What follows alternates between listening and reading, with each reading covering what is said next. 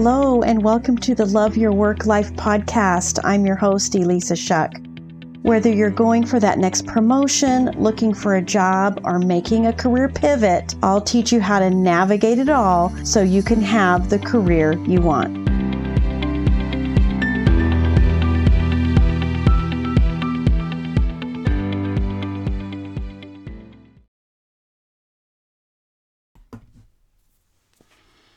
This is episode 52. You know, one of the things that I find happens frequently during a job search, well, let's, let's just be real. It happens all the time, right? Second guessing ourselves. Anyone else have that problem on occasion? It happens a lot when you are navigating a career, when you are pursuing a new role, when you're just in job search mode, because your brain kind of goes into overtime a little bit because you might have lots of options or you might go down one path and then think, oh my gosh, is this really the right thing? So, second guessing and questioning is one thing, being curious and a compassionate watcher of our brains is something else. I want to talk about those two things, those two distinctions today because second guessing yourself only leads to lack of action and pain. Let's face it, right? It's very painful to be questioning decisions that you made long ago. If you decided to apply for certain kinds of roles, but you're not seeing the exact results that you thought you would see, when someone doesn't respond to your connection request, was it a mistake to reach out to them? Are you second guessing the words that you put in that connection request or that cover letter? When you put yourself out there and you don't get the result you expected to get, then second guessing, over analyzing can be something that tends to crop up. So, I want to talk with you today about how to manage that, how to instead allow curiosity to be a motivator. But once you make your decision to have your own back, to just stand by your decision without second guessing yourself and without thinking something's wrong with you because whatever it was isn't turning out exactly like you want. And it's kind of a simple, simple thing, almost too simple. Now, I know some of you have a strength, a natural behavioral strength towards analysis. And I'm not suggesting that you walk away from that. If you like making decisions based on facts and evidence, then of course you're going to continue to do that. You leverage that as a strength.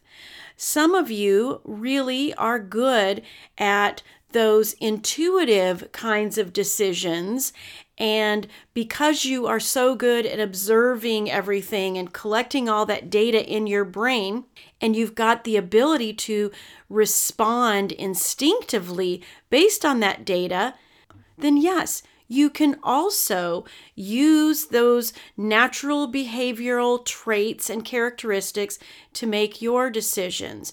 What I'm talking about is after you've made your decision and something in your mind, the story that you're telling yourself, it has gone awry, it has gone sideways, then you start backtracking. Then you start questioning. The only thing that you need to trust your decision is to really like your reasons for making that decision when you have multiple options in terms of a career direction or a career pivot, and you pick one, what were your reasons for that choice? This is what I want you to get really curious about. And even if you jump right into it, there's a good chance that somewhere in your brain you had a thought process. Thoughts are determining our feelings, and our feelings are motivating our actions. So it always goes back to a thought. The, cha- the challenge can be is that sometimes your thoughts are moving so fast that they're unintentional.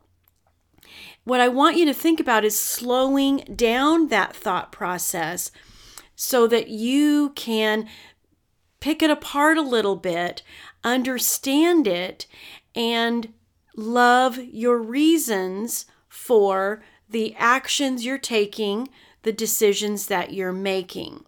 So let me give you an example.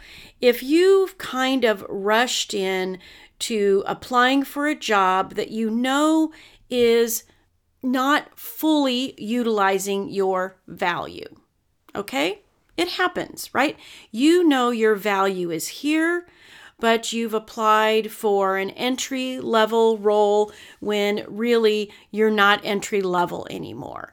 Or maybe you're applying for director roles when really you've got enough value that you could be applying for VP roles or a VP that should be applying for senior VP roles. You kind of get where I'm going here, right? But you decide for whatever reason to take that lateral move or to take a little bit of a step back. If you really like your reasons for doing that, then you don't have to regret doing it. There could be any number of reasons, but that's why I want you to get intentional. That's why I want you to start being a curious watcher of your brain, slowing down that process and really paying attention to your thoughts. Because if you're making that move, if you're applying for that role that is lateral or a little bit of a step back from the value that you truly bring to the table, and you haven't fully evaluated your thoughts and your reasons behind that decision, then chances are you are going to regret it later. And regret shows up in the form of overanalyzing, lacking the trust in yourself, and really just a spin, a drama. How do you know? Because that's the state you're in.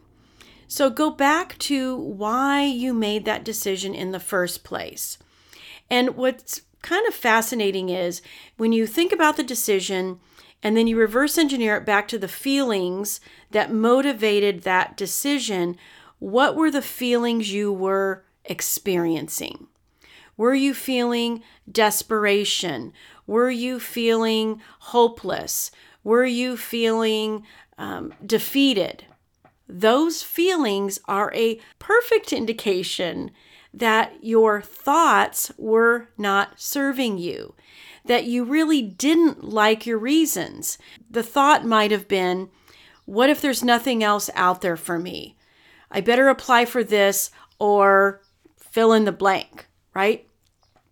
That's not a great reason to be making choices. That reason will always lead to second guessing. It'll always lead to a little bit of drama. Now, instead, you could be choosing a lateral move. You could be choosing to become an individual contributor instead of a leader and really like your reasons. How do you feel when you think about being an individual contributor? Maybe it feels great. Maybe it feels freeing. Maybe it feels like you're going to have focus. Then go back to the thoughts you were having. If you want to become an individual contributor because the thoughts are, I'm going to have better work life balance, I'm going to be focused in on the bits of my experience that I've enjoyed the most over the years, those are reasons to love. That's a great thought to have. That's a great reason for the decision that you're making. whenever you make a decision, I want you to slow the process down. I want you to understand why you're doing it. I want you to be a curious watcher of your brain because later, when second guessing happens and it's just a primitive brain kind of thing, you can go back and say, Thank you. As my coach says it, that's cute. Thank you so much for bringing that up, brain. But you know what? I really liked my reasons when I made that decision. And I still like my reasons. So I'm not going to fall in the trap of second guessing myself or over analyzing anything or distrusting myself. I really liked my reasons. When you are a curious watcher of your brain and you take that pause between a thought, a feeling, and an action or a decision, and become this compassionate, curious watcher of your brain, using the faculties that you naturally have to determine the reasons behind your decisions it's going to take a lot of second guessing and over analyzing out of the picture. And you can then relax, take a deep breath, and keep moving forward. It doesn't mean that later on you might change your mind. But changing your mind is a superpower. Changing your mind doesn't have anything to do with not trusting yourself. Changing your mind might just mean you have new information. And therefore, you're going to make a change and you're going to like your reasons for making that decision as well. Does the new information inform it? Does a new opportunity that's presented itself inform it? Have you learned something about yourself in the process of job searching or navigating a career that you've decided, nope, I'm going to make a pivot, I'm going to make a change? Awesome. Just know that because you're taking the time to be a curious watcher of your brain, you can trust your decisions. And you know your thoughts are good, you know your thoughts are serving you when you feel good about them. And it doesn't have to be all unicorns and rainbows and butterflies.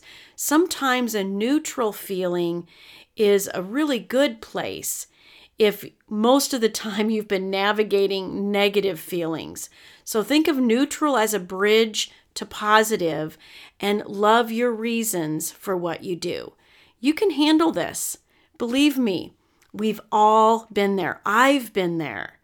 There's lots of things that I've dis- loved my decisions for at the beginning, but because things weren't turning out exactly the way I wanted, I started second guessing. But you know what makes me feel good? Is going back to wait a minute. I haven't disproved this. I haven't gotten any new information. So let's just stick with the decision. Let's ride it for a while until you have new information and you like your new reasons for the next decision. All right. Love your reasons out there. I'll talk to you again next time. If you like listening to this podcast and you are going to love my program, Job Search Field Guide, this is a unique opportunity. I offer group coaching alongside a five step process to help you land a job quickly. So I hope you will join me in Job Search Field Guide. This is going to be revolutionary to your career journey and your job search, and you get lifetime access. So find it at elisashuck-careercoach.com, and I will see you there.